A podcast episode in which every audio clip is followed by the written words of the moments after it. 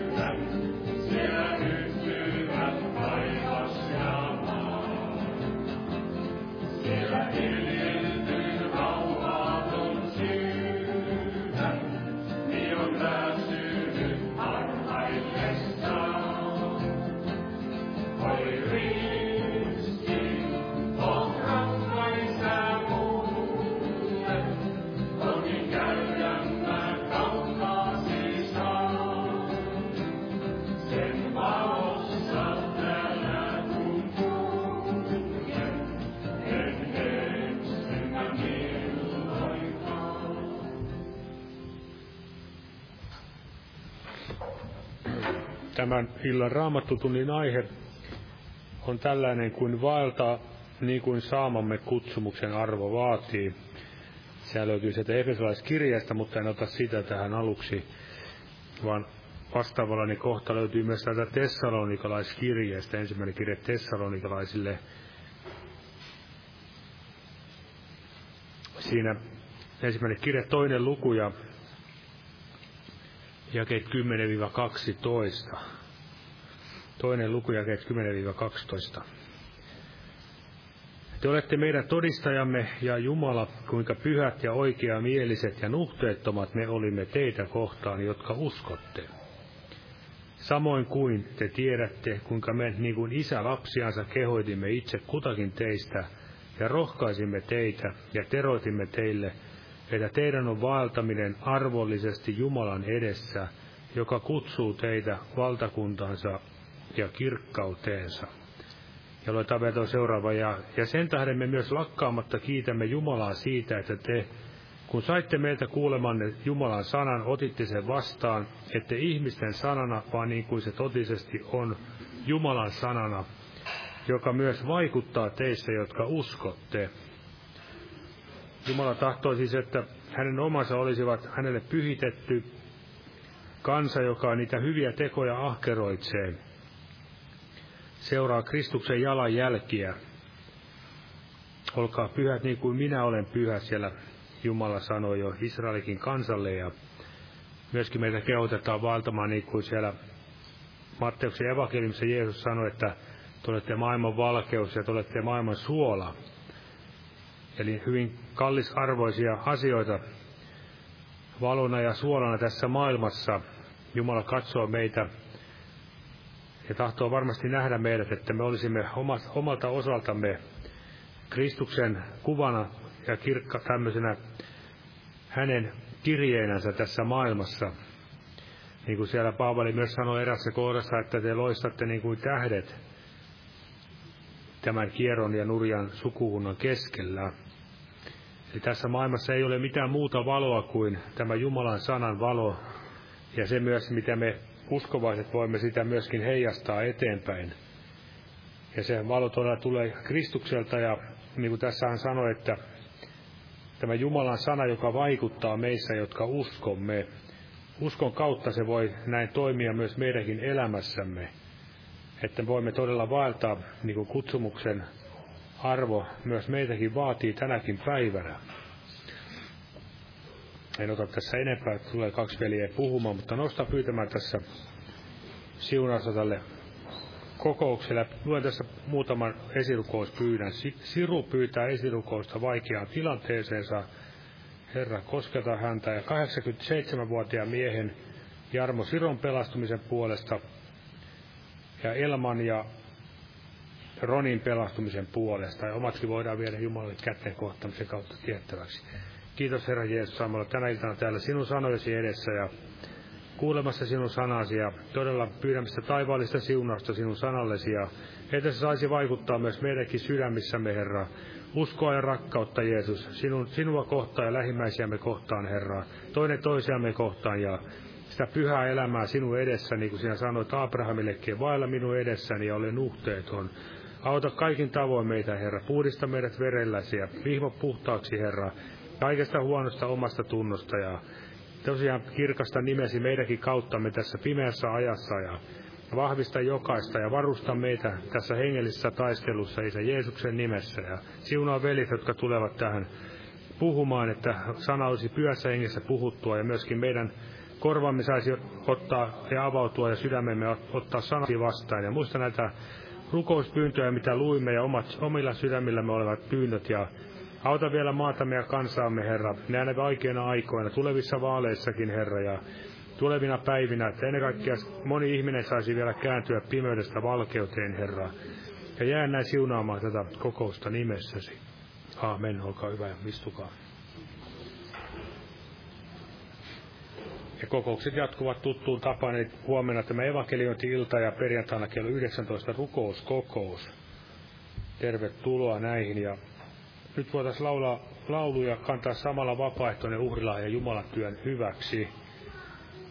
Otetaan tämmöinen laulu.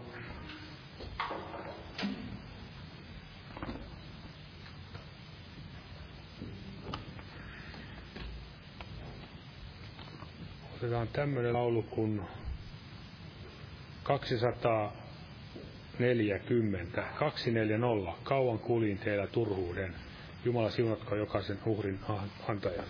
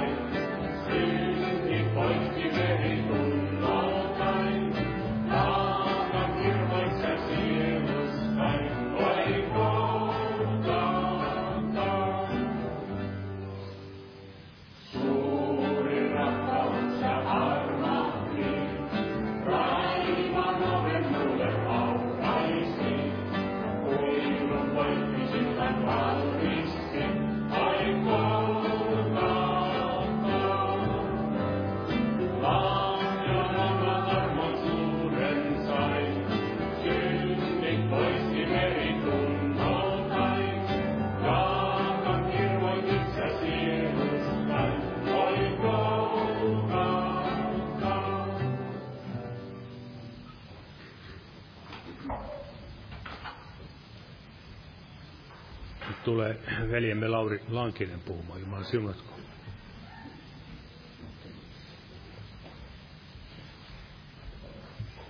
Rauha kaikille. Kutsumisen, kutsumuksen arvo. Tämä kutsumuksen arvo, miten arvokas se meille itse kullekin on, niin missä se näkyy, niin ainakin suuremmassa määrin meidän vaelluksessamme. Kun on astunut siihen kutsumukseen, jo Herran on kutsunut, niin sitten se, että miten sitä sitten arvostaa, niin tokihan se näkyy vaelluksessa. Että onko tämä kallis kutsumus, niin onko se meille kallis vai sitten toisinaan niin vähemmän, vähemmän arvokas. Niin sehän ei voi olla näkymättä vaelluksessamme. Mutta näin on hyvä muistaa se, että se on todella kallis kutsumus, ylen arvokas, ja pitäkäämme se sellaisena.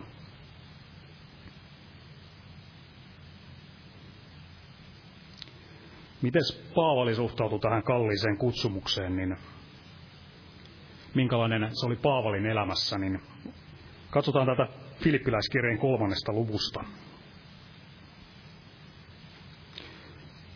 Paavalihan tuo esille, että hänelle se oli ylen kallis ja kaikki muu tämän kutsun ja kutsun antajan Jeesuksen rinnalla, niin se oli hänelle roskaa.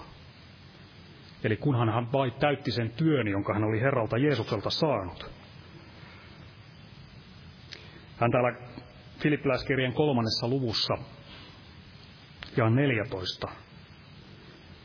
Minä riennän kohti päämäärää, voittopalkintoa, johon Jumala on minut taivaallisella kutsumisella kutsunut Kristuksessa Jeesuksessa.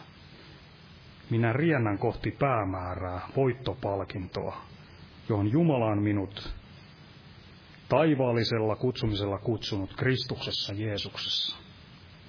Voittopalkinto ja kaikessa siinä elämässä, ennen kuin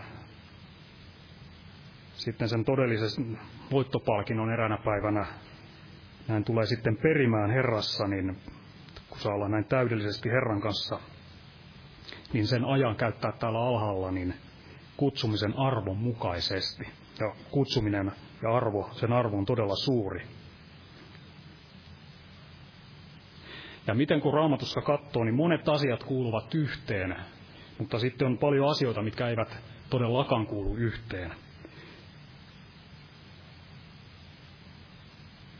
Jeremian kirjan luvussa 30, 33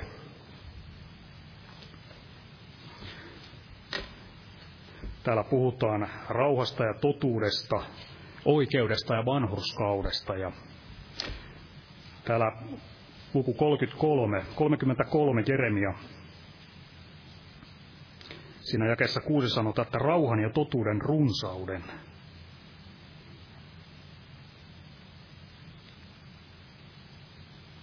Jakessa 15. Niinä päivinä ja siihen aikaan minä kasvatan Daavidille vanhurskaan Vesan, ja hän on tekevä oikeuden ja vanhurskauden maassa. Ja se täydellinen Daavidin vanhurskas Vesa, niin se on Jeesus. Johanneksen evankeliumissa ensimmäisessä luvussa puhutaan Jeesuksesta, että armo ja totuus oli näin, tuli Jeesuksen kautta. Ja ilmestyskirjassa siellä 19. luvussa puhutaan Jeesuksesta jakessa 11, että uskollinen ja totinen. Eli Herrassa on nämä, ja näitä ei voi jakaa. Emme voi haluta elämäämme rauhaa, mutta haluamme sitten hyljätä totuuden. Emme voi haluta vain armoa, mutta niin ikään emme halua tätä totuutta siihen elämäämme, emmekä tahdo seurata totuutta. Eli nämä kuuluvat yhteen. Jumalassa on armo, mutta hänessä on myös totuus. Hänessä on tämä täydellinen rakkaus, mutta hänessä on myös totuus ja hän on vanhurskas. Ja tiedämme, että Raamattu on, että Jumala on pyhä. Eli Herrassa ovat nämä kaikki, niitä voi jakaa. Eli kyllä maailma niin ottaisi kernaasti armon vastaan, mutta ei, ei totuutta. Ja tästä seurauksena on se, että tehdään armo, mutta se ei olekaan enää se armo, mikä raamatusta löytyy, koska sitä niin kovasti haluttaisiin siihen omaan elämään. Kun sitä ei haluta ottaa totuuden kanssa, niin siitä tehdään sitten omanlainen armo. Ja halutaan näin rauhaa, mutta ei haluta kuitenkaan totuutta. Ja näin sitten se sydän niin kuohoaa sitä muraa ja multaa ja kaikkea sitä rauhattomuutta, missä, mitä raamattu näin osoittaa. Eli halutaan rauhaa, mutta ei totuttajia, koska halutaan jatkaa sillä omalla, omalla valitsemallansa tiellä. Mutta näin me emme ole oppineet Kristusta tuntemaan. Tiedämme siellä, kun kansa oli tekemässä lähtöä Egyptistä, niin sielläkin tämä pääsiäislammas, niin se tuli syödä kokonaisena. Ja meidän tulee ottaa Jeesus sellaisena kuin hän on.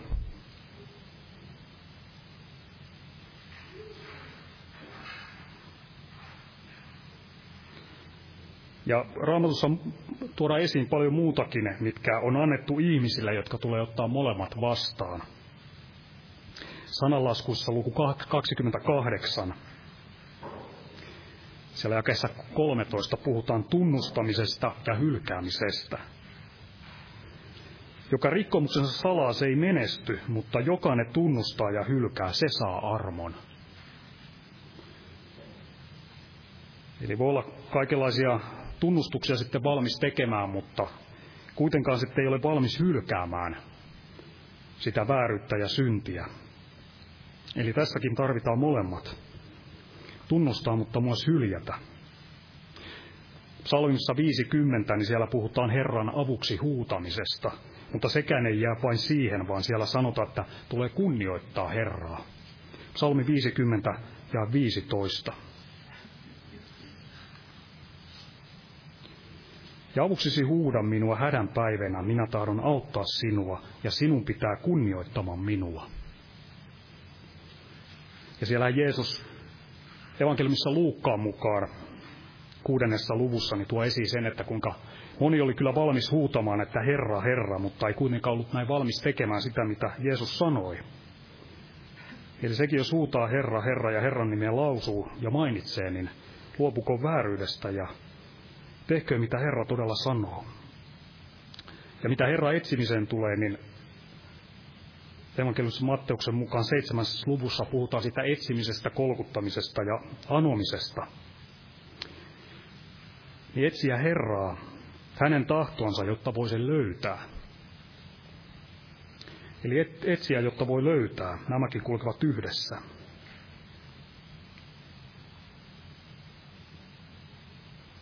Mutta mitkä ovat semmoisia asioita, mitkä eivät ole näin yhdessä ja joita emme voi yhteen sovittaa, niin ensimmäisessä Johanneksen kirjeessä ensimmäinen luku, ja viisi, sanoo Jumalasta, että Jumala on valkeus ja ettei hänessä ole mitään pimeyttä.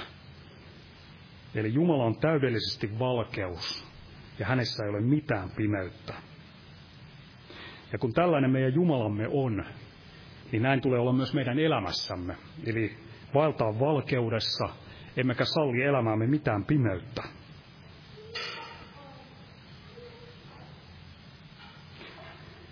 Eli tähän kutsumisen arvoon ei kuulu sekoitus näiden välillä, näiden kesken. Ja tässä toisessa korintolaiskirjeessä, toinen korintolaiskirje, kuudes luku,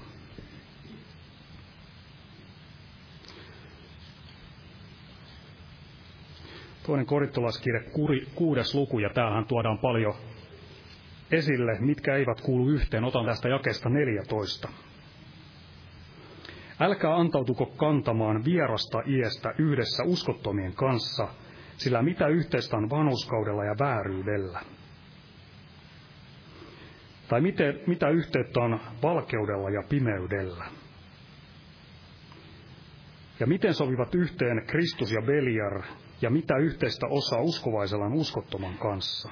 Ja miten soveltuvat yhteen Jumalan temppeli ja epäjumalat? Sillä me olemme elävän Jumalan temppeli, niin kuin Jumala on sanonut. Minä olen heissä oleva ja valtava heidän keskellään ja oleva heidän Jumalansa. Ja he ovat minun kansani.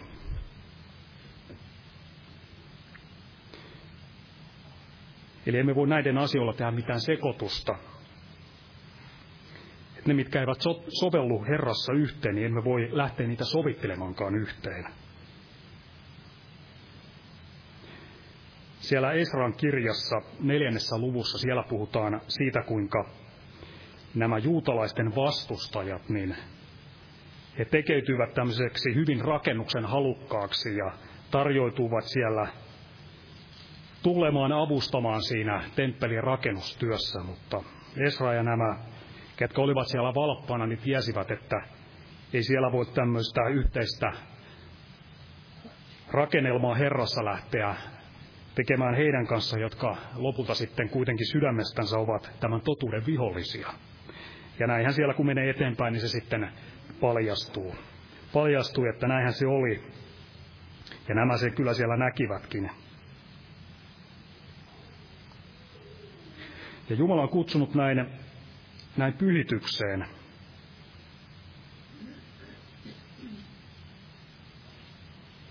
Ei saastumaan mistä asioista eikä millään tavalla. Ja tämän kutsumuksen arvoon ei kuulu mikään epäpyhä eikä mikään saastaisuus, vaan niistä erottautuminen.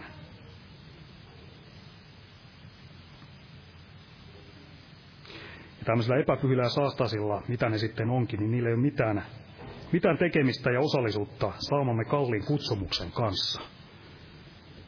Ja olkoon näin, että tämä pitäkäämme tämä saamamme kallis kutsu niin todella sellaisena, eli kalliina ja arvokkaana, ja halukaamme vaeltaa sydämestämme myös sen saamamme kutsun arvon mukaisesti. Amen.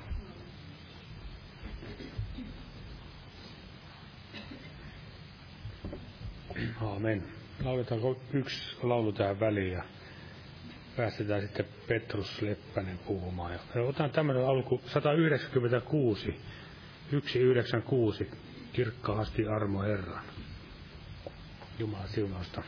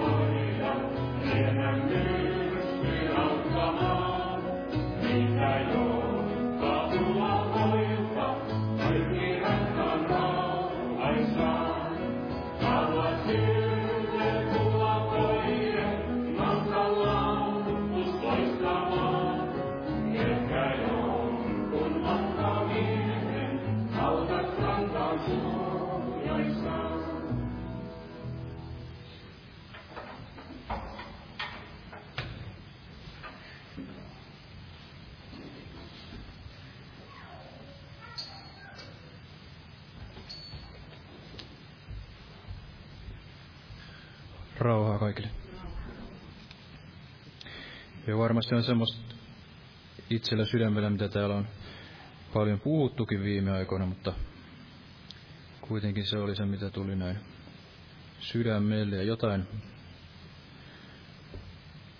ajatuksia haluan tässä näistä jakaa. Ja otan, aloitan itse tästä Jesajan kirjasta kuudennesta luusta, joka on otsikoitu juurikin näin, että profeetan kutsuminen. Ja älköön kukaan ajatelko, että puhun ikään kuin täältä ylhäältä, vaan pikemminkin näin, että puhuisin sieltä muiden alapuolelta tiedostaen sen, että olen itse näin samalla viivalla ja tahtoisin näin pyrkiä eteenpäin ja vastaamaan juurikin tähän Jumalan kutsuun. Ja varma asia on se, että Jumalahan on jokaisen uskovaisen näin kutsunut. Eli jokaisella meillä on näin se kutsu. Ensinnäkin se kutsu näin siihen pelastukseen, mutta sen jälkeen myös näin kutsu näin kirkastaa se Jumalan pyhä nimi tässä elämässä. Eli kysymys ei ole siitä, että me näin suoriudumme täydellisesti siitä uskon elämästä ja sitä kautta näin sitten enemmän tai vähemmän niin kirkastamme sen oman nimemme.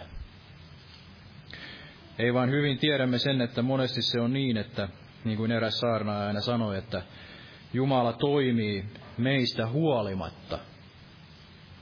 Eli huolimatta siitä, että me olemme näin epätäydellisiä, näin jokainen meistä ja jokainen seurakunta on näin epätäydellinen, niin kiitos Jumalan, hän on se, joka näin toimii.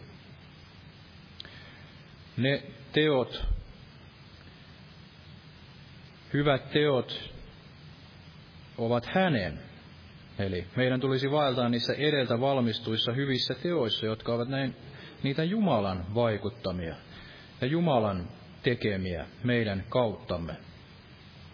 Ja näin me kirkastamme sen hänen nimensä.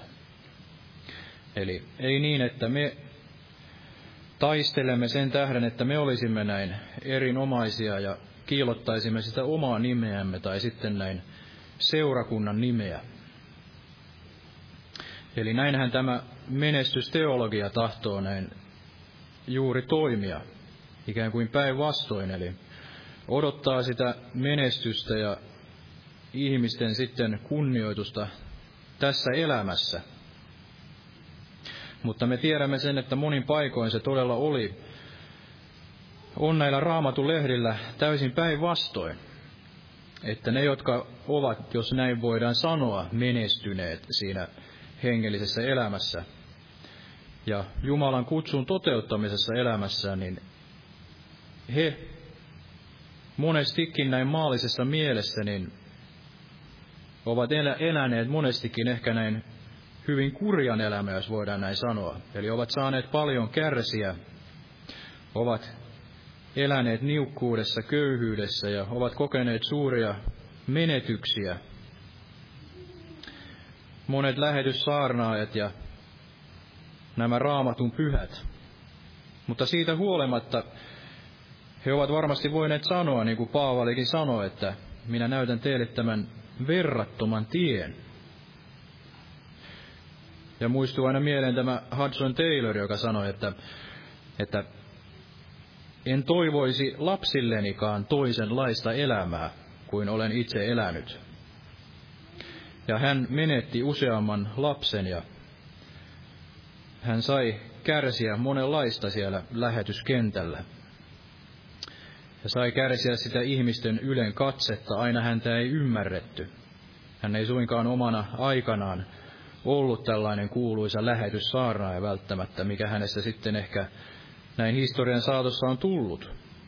Eli hänen niitä lähetysmetodejaan pidettiin arveluttavina ja erikoisina. Ja häntä ei su- suinkaan pidetty omana aikanaan tällaisena suurena lähetyssaarnajana, ehkä sitten siellä elämänsä loppupuolella. Eli monesti se, että me olemme vastanneet siihen kutsuun, niin se ei suinkaan tarkoita sitä, että me tulemme näin menestymään tässä omassa ajassamme. Emme edes näin niiden muiden uskovien silmissä. Voi olla niitä harvoja, niin kuin varmasti oli Hudson Taylorinkin elämässä, että oli niitä harvoja, jotka hänen puolestaan näin rukoilivat ja häntä uskollisesti tukivat. Ja varmasti on näin aina Jumalan pyhien kohdalla, että on niitä, jotka käyvät sitä rukoustaistelua heidän puolestaan ja seisovat siellä rinnalla, jos eivät aina sitten niin näkyvästi, niin kuitenkin siellä taistellen sitä samaa uskon taistelua, näin sitten niitä siellä hengessä.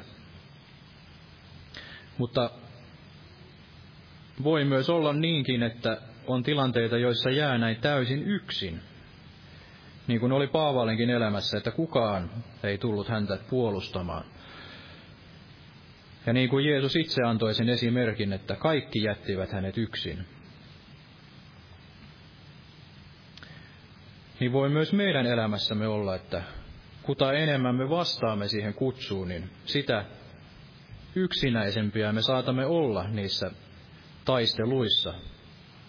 Tämä ei tietenkään ole jotain, mitä itse tulee ikään kuin tavoitella tai itse vetäytyä tällaiseen, mutta näin se voi monesti olla. Ja näin oli todella Paavalinkin elämässä, eli hän jäi siellä yksin ja yksin hän oli vankilassa näin monet kerrat. Toki häntä sielläkin näin sitten avustettiin. Mutta pääajatus on se, että kaikkein tärkeintä on se, että se Jumalan nimi tulee näin kirkastetuksi. Ei se, että meillä olisi se, olisi se menestys tässä ajassa, ei näin ulkoisesti eikä myöskään näin edes sisäisesti sitten näin, näin siinä suhteessa, että aina saisimme nauttia sellaista seurakuntayhteyttä ja kaikkia sitä hengellistä rikkautta näin ympärillämme. Eli voi olla, että ainoa, joka meidät joissain tilanteissa näkee, niin on näin yksin Jumala. Mutta sitäkin rikkaampaa se on sitten siinä tilanteessa.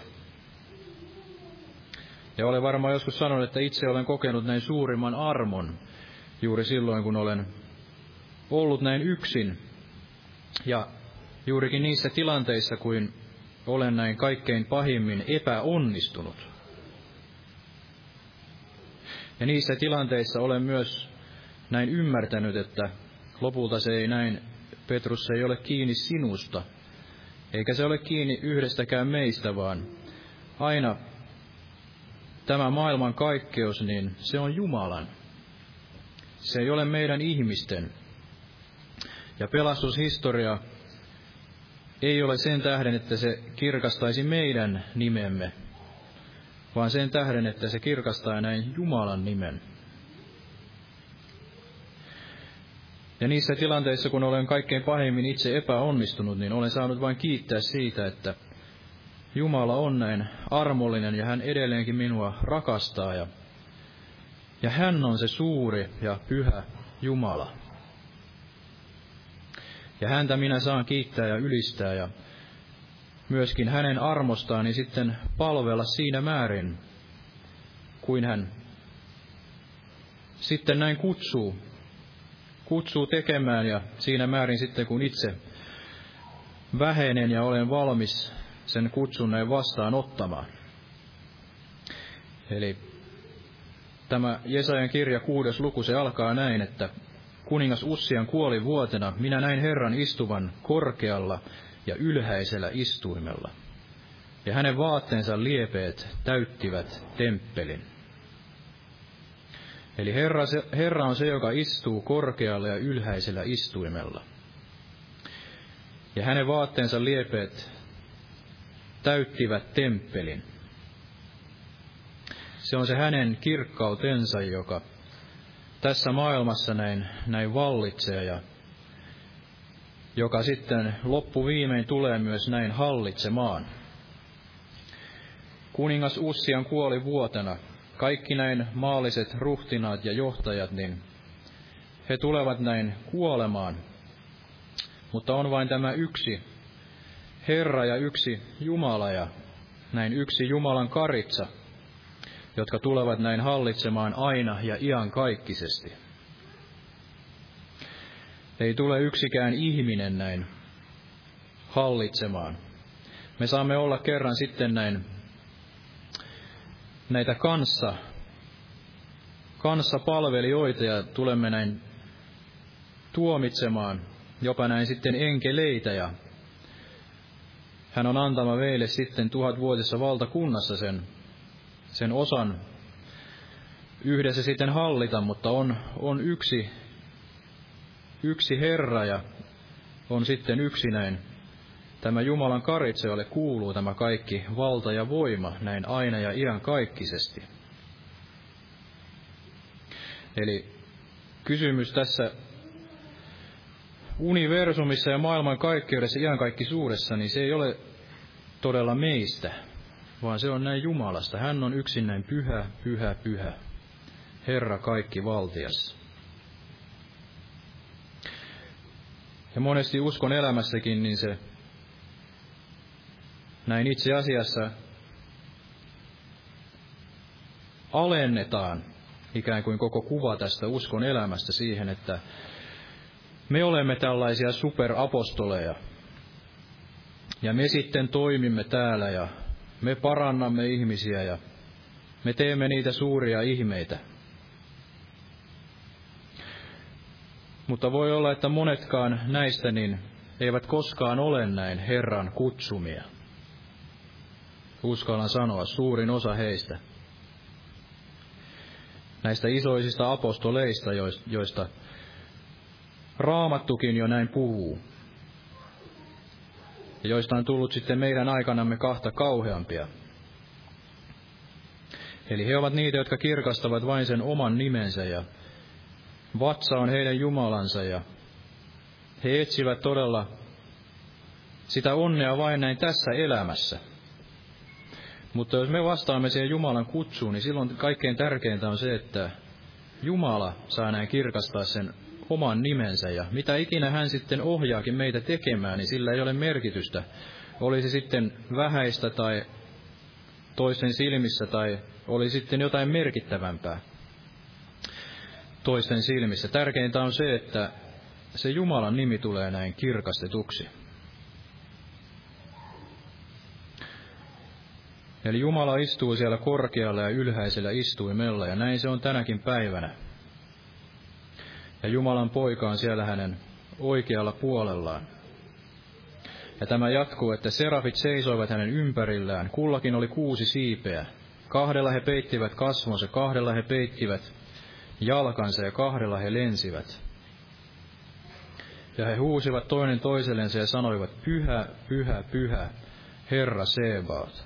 Kaikki maa on täynnä hänen kunniaansa. Ja kynnysten perustukset vapisivat heidän huutonsa äänestä, ja huone, täyt, huone täyttyi savulla.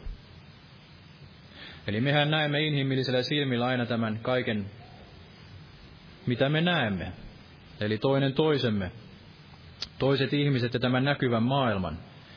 Mutta Jumalalle se ei ole kaikki siinä, vaan hän hallitsee myös näitä henkimaailmoja ja henkiolentoja. Hän on luonut myöskin näitä serafeja ja kerubeja, enkelit ja niin edelleen. Mutta siitäkin huolimatta, huolimatta näistäkin valtavista henkiolennoista, niin Jumala, hän on se suurin. Hän on pyhä, pyhä, pyhä Herra Sebaat. Hän on se taivaan ja maan luoja. Hän on se, joka näin hallitsee. Ja on olemassa näitä henkiolentoja, ja on olemassa sitten näitä ihmislapsia. Ja kolikolla on se toinen puoli. Eli Raamattu sanoo myös, että hänen ihastuksensa olivat ihmislapset. Eli suinkaan ei ole niin, että meillä ei olisi mitään merkitystä. Vaan Raamattu sanoi, että hänen ihastuksensa olivat ihmislapset, puhuu tästä Jeesuksesta, iankaikkisesta viisaudesta. Eli kolikolla on se toinen puoli, että jokainen meistä kuitenkin näin yksilönä, niin on mittaamattoman kallis arvoinen Jumalalle. Ja senpä tähden hän on jokaisen meidät näin kutsunut henkilökohtaisesti. Eli jokainen meistä on hänelle äärettömän tärkeä. On suurempi ilo taivaassa siitä yhdestä sielusta, joka tekee näin parannuksen, kuin näin 99, joka ei sitä näin tarvitse. On suuri ilo taivassa näin enkeleillä, kun ihminen tulee uskoon. Tulee sinne Jumalan valtakuntaan. On näin se tuhlaaja poika, kuinka se kertoo siitä isän rakkaudesta, siitä isän mielestä ja sydämestä, se koko tuhlaaja poika vertaus. Eli vaikka kaikessa on kyse tästä Jumalan kunniasta, niin kuitenkin jokainen meistä myös on näin tärkeä, näin yksilönä. Ja Jumala tahtoo meidän olevan näin hänen perhettään ja että hän on se meidän isämme. Ja hän on jokaisen meidän todella näin henkilökohtaisesti kutsunut ja, ja se on näin todella kallis kutsu. Eli miksi haluaisimme olla näin tottelemattomia ja heittää ikään kuin sen elämämme sitten turhuuteen, koska meillä on näin suuri ja pyhä,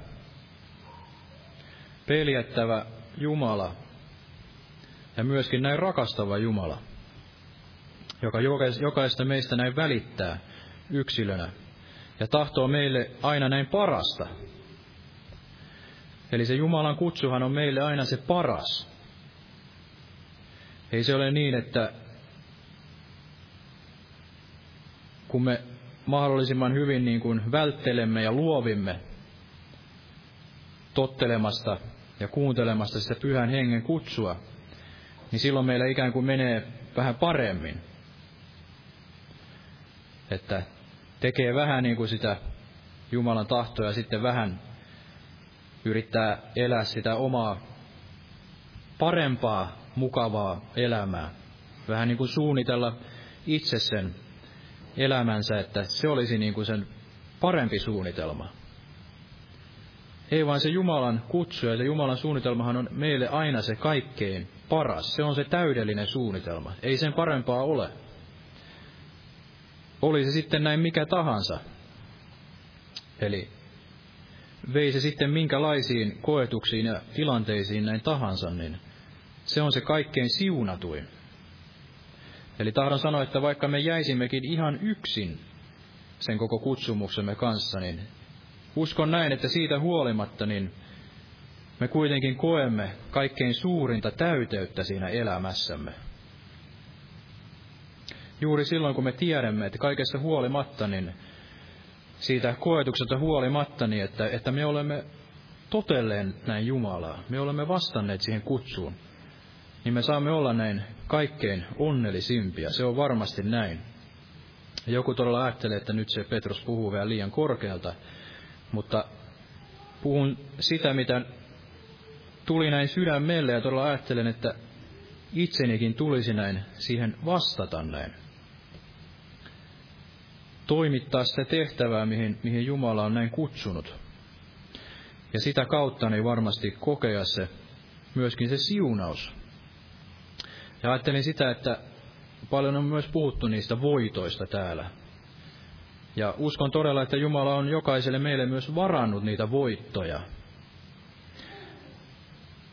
Ja huolimatta siitä, niin kuin tämä Jesajankin kirja jatkuu, että se Jesajankin kutsumus ei todellakaan ollut näin helppo. Eli huolimatta siitä, että me emme näkisi aina sitä valtavaa menestystä näin ympärillämme, niin siitä huolimatta Jumala on meille varannut niitä hengellisiä voittoja ja sitä suurta iloa Herrassa. Eli vaikka me emme aina näe niitä suuria numeroita, sankoin joukoin sieluja pelastuvan, niin kyllä me tiedämme sen, että kun näemme rukousvastauksen tulevan, tapahtuvan, niin minkälainen ilo se kuitenkin on. Ja vaikka kukaan muu ei edes tietäisi siitä, että olemme saaneet rukousvastauksen, niin minkälainen ilo se on meidän ja Herran välillä, että saamme kiittää häntä, että hän vastasi meidän rukoukseemme. Ja hän voi antaa tällaisia voittoja varmasti paljon enemmän kuin me näin uskomme ja ymmärrämme. Rukoilemme lastemme puolesta ja läheistemme puolesta ja kukaan ei voi meiltä ottaa pois sitä iloa, kun me näemme heidän näin kerran tulevan uskoon. Kukaan ei voi sitä myöskään ehkä arvata, minkälaisia taisteluja olemme käyneet, kun näemme sen voiton päivän sitten viimein tulevan. Eli vaikka se ei olisi tällaista valtavaa ulkonäistä menestystä, niin kuitenkin se voi olla valtavaa sisäistä iloa ja tyydytystä siitä, että me olemme näin. Niin kuin Jeesus sanoi, että olkaa siinä, tai Raamattu sanoi, että olkaa rukouksessa kestävät. Siinä kiittäen valvokaa. Niin Jumala on tänäkin päivänä näin rukouksia kuuleva Jumala, kun me kiitämme. Kiittäen valvomme siinä rukouksessa niin se hänen kätensä liikkuu. Ja niinäkin hetkinä, kun me todella tunnemme itsemme näin alas painetuiksi ja epäonnistuneiksi, niin niissä tilanteissa kuta enemmän huudamme hänen puoleensa. Ja niin kuin sanoin, niissä tilanteissa olen itse saanut näin iloita siitä, että nyt se Jumalan käsi lähtee liikkumaan että katsotaan mitä hän tekee minun elämässäni, kun ei ole enää mitään mahdollisuutta. Se oman menestyksen avaimet on ikään kuin viety, ja itse on se saastainen rätti, saastainen vaate, ne omat teot ja oma yrittäminen johti jälleen siihen, niin Jumala saa sitten päättää, että mitä hän tekee. Tai on tekemättä. Eli asetti hän sitten mille paikalle tahansa, niin on siihen tyytyväinen. Ja iloitsee siitä, että Jumala on se, joka, joka täällä näin kirkastaa sen pyhän nimensä. Ja tärkeää olisi juuri iloita sillä paikalla, missä on, ja vastata siihen kutsuun, mitä se ikinä sitten näin onkin. Eli, eli seurakunnassakin varmasti on monenlaista tehtävää. On sitä pyhäkoulun pitämistä ja on sitä kokousten nauhoittamista ja on kolehtia ja on varmasti näin kuoroja, yhtyä ja on sitten sitä hengellistä virkaa, johon Jumala varmasti haluaisi näin kutsua, asettaa näin niitä evankelistoiksi, opettajiksi, apostoleiksi, sitä apostolista virkaa, johdattaa näin eteenpäin jokaista meitä. Ja että jokaisella olisi näin annettavaa, kun kokoonnumme yhteen, niin meillä olisi sitä annettavaa. Ja jokaisella varmasti voi näin olla sitä annettavaa. Eli ja jokaisella on se oma paikkansa siinä, siinä todella siinä seurakunnassa. Oli se minkälainen tehtävä sitten tahansa, niin se on Jumalalle kuitenkin se äärettömän tärkeä ja juuri se paras paikka sillä hetkellä jokaiselle näin yksilönä. Ja Jumala voi sitten siitä johdattaa eteenpäin tai viedä erilaisiin asioihin. Mutta vastaisi näin ikään kuin edes sen ensimmäisen kerran siihen kutsuun, ottaisi ne ensimmäiset askeleet, ne pienet päivät, pienten voittojen päivät, niin voi sitten nähdä niitä suuria voittoja. Näin myöhemmin. Ja näin oli todella Jesajalle, että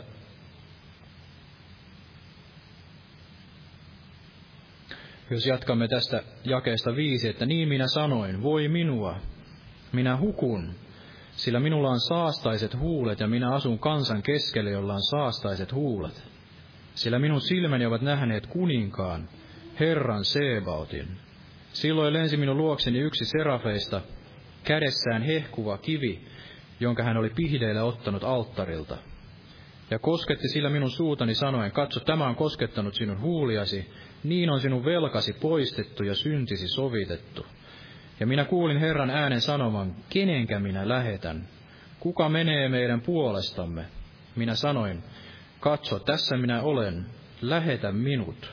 Niin hän sanoi, mene ja sano tälle kansalle, kuulemalla kuulkaa, älkääkä ymmärtäkö, näkemällä nähkää, älkääkä käsittäkö. Paaduta tämän kansan sydän, koveta sen korvat, sokaise sen silmät, ettei se näkisi silmillään. Ei kuulisi korvillaan, ei ymmärtäisi sydämellään, eikä kääntyisi ja parannetuksi tulisi. Mutta minä sanoin, kuinka kauaksi aikaa, Herra? Hän vastasi, siihen asti kunnis kaupungit tulevat autioiksi, asumattomiksi ja talot tyhjiksi ihmisistä ja pellot on hävitetty erämaaksi, kunnes Herra on karkoittanut ihmiset kauas ja suuri autius tullut keskelle maata. Jos siellä on jäljellä kymmenes osa, niin hävitetään vielä sekin. Mutta niin kuin tammesta ja rautatammesta jää kaadettaessa kanto, niin siitäkin se kanto on pyhä siemen. Eli minkälainen kutsu oli Jesajalla näin saarnata kansalle, jonka silmät olivat näin pimitetyt. Heidän korvansa oli kuurot kuulemaan. Sydän oli paatunut. Ja otsa oli kova. Minkälainen kutsumus oli Jesajalla näin lähteä saarnaamaan. Ja tältähän meistä monesti näin tuntuu tänä aikana että ihmisten sydämet ovat näin sokeat heidän korvansa. He ovat tukkineet korvansa kuulemasta tätä totuutta. Eivät tahdon nähdä näitä hengellisiä totuuksia, vaikka meistä ne tuntuvat niin selviltä ja ymmärrettäviltä. Niin heidän mielestään ne ovat näin täyttä humpuukia ja tällaista hihuleiden puhetta – on vaikea päästä sinne ihmisen sydämeen ja saada edes sitä yhtä sanaa näin puhuttua heille, että he pysähtyisivät näin sydämestään kuuntelemaan kerrankin sitä evankeliumin sanomaa. Tuntuu, että meillä monesti on tällainen samanlainen tehtävä. Mutta silläkään ei todella ole merkitystä. Merkitystä on vain se, että Jumala on meidät näin kutsunut tähän tehtävään, ja hän tahtoo kirkastaa sen pyhän nimensä, ja hänen nimensä totisesti tulee näin kirkastetuksi. Ja meidän tehtävämme ja meidän ilomme olisi olla näitä hänen työtovereitaan. Ja unohtamatta sitä, että on olemassa tämä pyhä siemen. On olemassa aina se jäännös armon valinnan mukaan, ja me saamme olla myöskin sitten toimittamassa sitä tehtävää tämän pyhän jäännöksen parhaaksi. Eli saamme olla rohkaisemassa näin toinen toistamme näin, jatkamaan näin eteenpäin ja rakentaen toinen toistamme tätä, tätä pyhää jäännöstä. Rohkaisen niitä, jotka ovat näin, näin jäljelle jääneet. Varmasti tätä Suomen Sionia ja varmasti myöskin näin tätä Herra Jeesuksen, Kristuksen morsianta, kansainvälistä morsianta – maailmanlaajuista morsianta siinä määrin, kun Jumala sitten tuo meidän eteemme myöskin näin uskovia eri maista ja kansoista. Niin saamme olla myös rakentamassa tätä pyhää siementä, pyhää jäännöstä. Ja todella niin kuin oli näiden raamatun profeettojen kutsu, se ei aina ollut helppo. Jesaja, Jeremia ja monet muut joilla näytti, että se heidän elämänsä ei kantanut ikään kuin minkäänlaista hedelmää, vaan päinvastoin heidän tehtävänsä oli saarnata niin, että ihmisten sydämet paatuivat näin entisestään. Niin sama saattaa olla meilläkin joskus, tai monestikin, että ne meidän hyvät tekomme, niin ne lopulta sitten ovat näin kuoleman tuoksu kuolemaksi. Lopulta jotkut näin paaduttavat vain sen sydämensä, kaikesta siitä meidän yrityksestä huolimatta. Mutta silläkään ei todella ole näin merkitystä, vaan kaikkein tärkeintä on se, että se Jumalan nimi tulee kirkastetuksi Ja aina on niitä, joille se kuitenkin on myös se Kristuksen tuoksu näin elämäksi. Voimme se varmasti todistaa omasta elämästämmekin, että on ollut niitä uskovaisia, joita olemme saattaneet näin tuntea sitten siellä lapsuudessa, nuoruudessa ja joskus myöhemmin ja silloin etsikkoaikana, niin olemme muistelleet, että he olivat näin todella erilaisia. Eli he eivät kiroilleet, he eivät ryypänneet, he eivät käyneet kaikissa niissä riennoissa, missä itse näin sitten ryvimme. Heillä oli jotain muuta, heillä oli jotain parempaa kuin meillä. Ja se saa aikaan näin etsikkoaikana sen kaipuun, löytää se. Sama ilo ja rauha ja tasapaino, mikä heilläkin näytti olevan siinä elämässä. Vaikka he eivät suinkaan olleet täydellisiä. Eli nekin uskovaiset, joita tunsin, eivät he ole täydellisiä, mutta he olivat jotenkin erilaisia kuitenkin. Sen voimme näin todistaa. Eli aina se ei ole sellaista valtavaa ihmetekoa, tunnustekoa. Se, että me seuraamme sitä kutsua ja Jumala pääsee meitä näin kasvattamaan, vaan se voi olla sellaista hiljaista, sydämen hiljaisuudessa, niin kuin siellä sanotaan, ilman sanoittakin voittamista,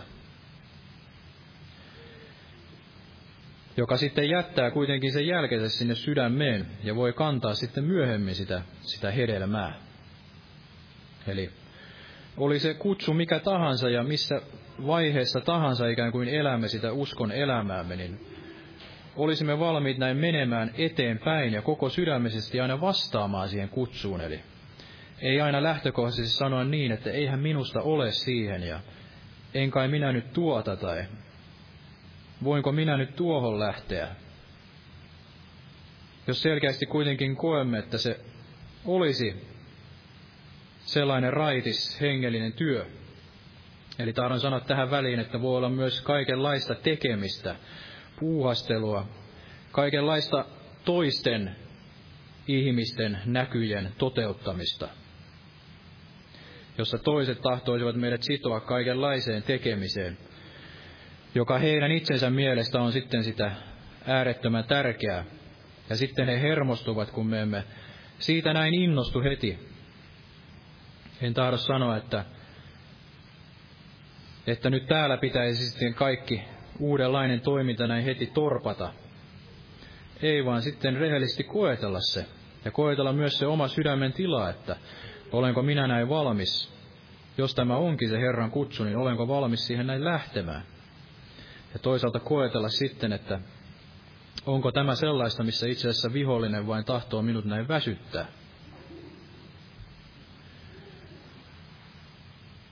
Eli jokaiselle Jumala myös varmasti antaa sen rauhan ja ilon sitten näin, näin vastata siihen kutsuun ja toimittaa sitä. Eli se ei ole sellaista rauhatonta. Kuvittelee, että on tekemässä jotain suurta, mutta on kuitenkin, kuitenkin se suuri rauhattomuus jatkuvasti sydämessä. Eli ei ole sitä hengen voitelua siinä, siinä tekemisessä. Eli on valmis vastaamaan, oli se kutsu sitten mikä tahansa ja oli se sitten miten pieni, vähäpätöinen asia, niin lähtee siinä tekemään sitä Jumalan työtä, niin silloin hän voi myöskin varmasti uskoa meille enemmän. Ja joskus jäi mieleen tämmöinen Kaarlo Syvännön. Ajattelen, että se on suuri viisaus. Hän sanoi näin, että kun Jumala sinulle puhuu jotain, antaa sydämelle, että sinun pitäisi jotain tehdä, niin tee se. Ja seuraavalla kerralla niin ymmärrät sitten paremmin. Eli osaat sitten paremmin vastata siihen kutsuun. Erotat sen Jumalan pyhän hengen äänen näin aina paremmin ja paremmin. Eli kun on valmis vastaamaan siihen ikään kuin pieneen kutsuun, siihen pyhän hengen ääneen, ja tekee sen, niin seuraavalla kerralla Jumala voi jotenkin voimallisemmin vaikuttaa ja antaa jonkun muun suuremman tehtävän. Eli sekin on myös tällaista harjaantumista, että oppii erottamaan sen, mikä on sitä omaa sielullista sielullista hetkellistä innostumista ja mikä on sitten sellaista todellista kestävää Jumalan vaikuttamaa työtä. Ja varmasti Jumala voi jokaiselle meille antaa myös sellaisen suuren kutsun, jos voidaan näin sanoa. Eli kutsun johonkin selkeään hengelliseen palvelustehtävään. Ei vain niin, että se on aina, aina sitten ikään kuin niitä pienten alkujen päivää, vaan se, että me saamme kokea, että me olemme siinä Jumalan kutsussa ja tehtävässä. Ja, ja tätä todella näin puhun, puhun myös näin itselleni. Eli on varmasti puhuttu sitä, että on seurakunnalla se etsikkoaika ja voi olla monella myös näin se henkilökohtainen etsikkoaika. Ja, ja jos näin viimeisenä se, mikä tuli sydämelle, niin koin sen ja uskon näin, että nämä ovat todella niitä viimeisiä aikoja näin vastata siihen kutsuun. Eli meidän kansakuntamme kohdalla, ja varmasti myös näin monen seurakunnan kohdalla, ja myös näin monen uskovaisen kohdalla, niin nämä ovat niitä viimeisiä hetkiä. Eli kuinka paljon meillä on enää aikaa ikään kuin terottaa sitä hengellistä elämäämme. Jos me emme nyt näin elä tosissamme, vastaten siihen kutsuun, niin mitä me teemme sitten tulevaisuudessa ja kuinka kauan meillä on vielä aikaa ikään kuin sitä arpoa ja miettiä. Ja kuinka kauan ikään kuin astua vielä oikealle ja vasemmalle. Palvella Jumalaa ja mammonaa. Ette voi palvella kahta Herraa. Kuinka kauan meillä on vielä aikaa elää puoli sydämisesti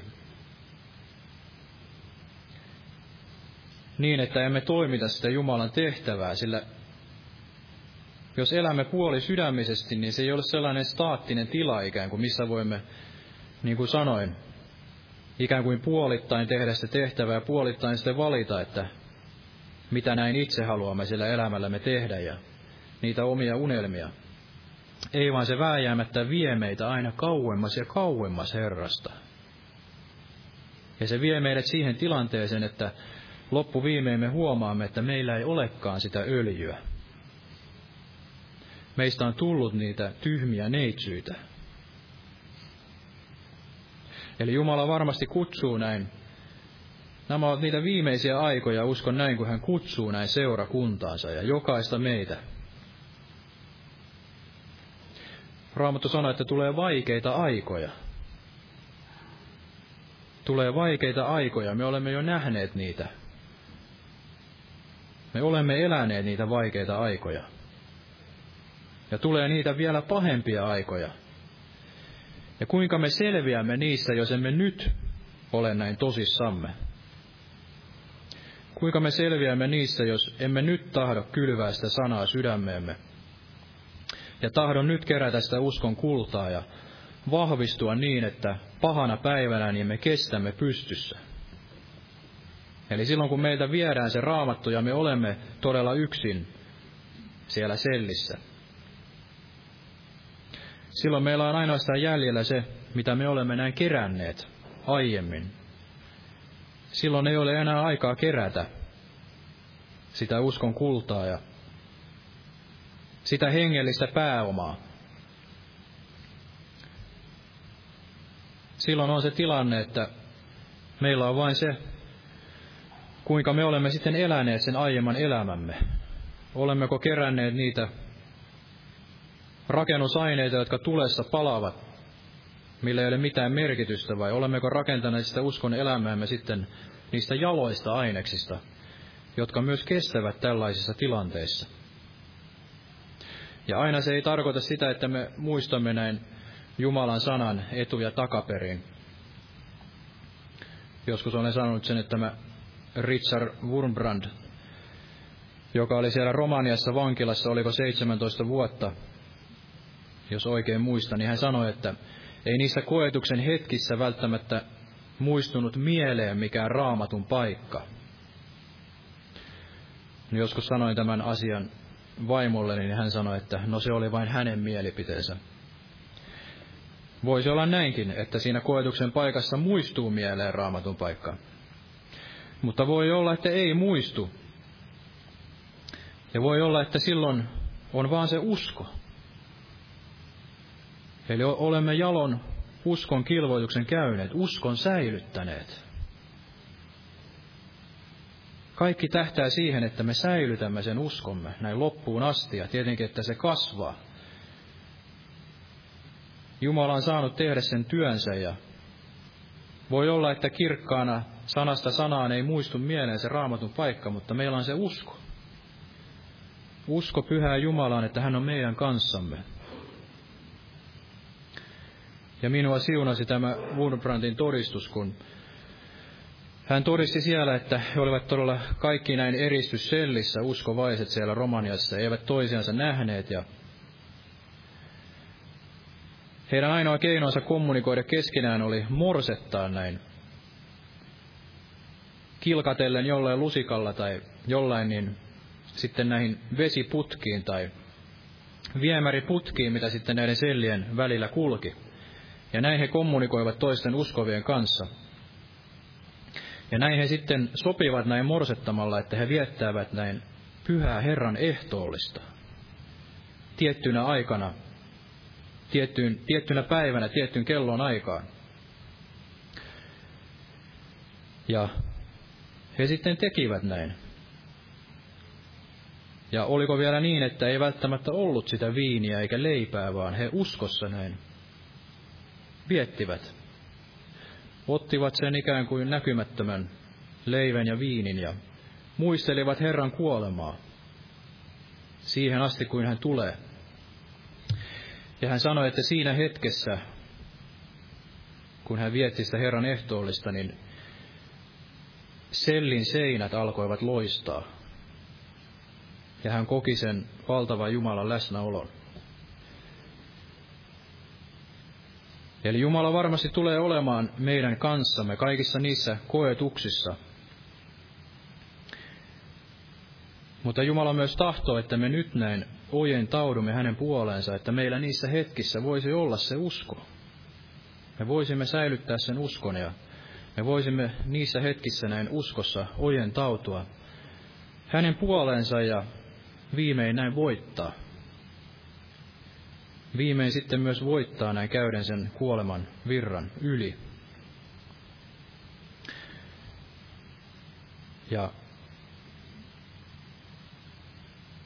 saako Jumala todella jokaisen meidän näin kutsua ja että me vastaisimme siihen kutsuun ja me voisimme olla se voittava seurakunta ja näin niitä uskovaisia, jotka voivat kokea niitä voittoja. Ja varmasti nähdä myöskin näin sieluja vielä pelastuvan. Nähdä niiden läheisten ja omaistemme näin pelastuvan ja kokevan niitä, kaikkia niitä voittoja, mitä Jumala on varmasti näin jokaiselle meille näin, näin varannut. Eli tänä päivänä, että vastaisimme siihen kutsuun ja näin, näin kaikesta sydämestämme. Ja oli muitakin raamatun paikkoja, mutta en ota niitä nyt tähän vai eiköhän se kaikki tullut puhuttua, mikä oli sydämellä. Päätetään tähän ja noustaan vielä yhdessä näin rukoilemaan. Kiitos Jeesus, vaikuta näin meidän elämässämme Jeesus, että me todella näin vastaisimme siihen sinun kutsuusi Jeesus, näinä viimeisinä päivinä Jeesus, kun tahdot näin kirkastaa sen pyhän nimesi Jeesus, ei meidän nimeä eikä meidän seurakuntamme nimeä Jeesus, vaan tahdot yhä edelleen tehdä sitä työtäsi Jeesus. Henki liikkui siellä vetten päällä Jeesus, tänäkin päivänä se liikkui siellä kansojen vetten päällä Jeesus. Kooten sitä pyhää morsiusseurakuntaa, kaikista kansoista, sukukunnista, kielistä Jeesus. Olet vielä voimallinen lähettämään todella niitä lähettejä meidänkin seurakunnastamme, Jeesus. Rukoilkaa niitä työmiehenä ne on leikkuuseen näinäkin päivinä, Jeesus. Kiitos, Jeesus, että se työ ei ole meidän, eikä se ole meistä näin kiinni, vaan sinä voit täyttää meidät voimallisesti näin pyhällä hengellä, jokaisen meistä, Jeesus. Kun me tahdomme näin vähetä, Jeesus, ja antaa sinun näin kasvaa meidän elämässämme, ja saada aikaa meistä sen uskon siemenen, Jeesus, joka näin kasvaa, Jeesus, ja kantaa sitä hedelmää sinne ihan kaikki sen elämään, Jeesus. Kiitos Jeesus. Kutsu meitä jokaista todella näin henkilökohtaisesti siihen tehtävään Jeesus. Edeltä valmistettuihin tekoihin Jeesus. Rohkaise meitä ja lisää meidän uskoamme Jeesus. Kiitos Jeesus. Siunaa meistä jokaista Jeesus. Ja muista jokaista, joka ei pääse näihin kokouksiin Jeesus. Matti veljeä Jeesus ja Raimoa Jeesus. Kaikkia näitä sairaita ja raihnaisia Jeesus. Näet jokaisen todella yksilönä Jeesus. Olet se rakas hyvä paime Jeesus. Tänäkin päivänä Jeesus. Kiitos Jeesus. Muista meidän lapsiamme ja omaisiamme Jeesus. Jokaista, joka ei tunne näin vielä sinua henkilökohtaisena vapahtajana. Vedä heitä näin pelastukseen Jeesus. Tempaa pois sieltä vihollisen otteesta ja kaikesta tästä maailman valheesta Jeesus. Kiitos Jeesus. Olet todella voimallinen tänä päivänä Jeesus. Ja jää siunaamaan tätä loppukokousta Jeesus. Pyhässä nimessäsi Jeesus. Kiitos Jeesus ja istukaa, olkaa hyvä. Joo, lauletaan vielä yksi yhdessä loppulaulu. Otetaan tämmöinen laulu kuin 435, siunattu varmuus. Jumalan siunausta jokaiselle.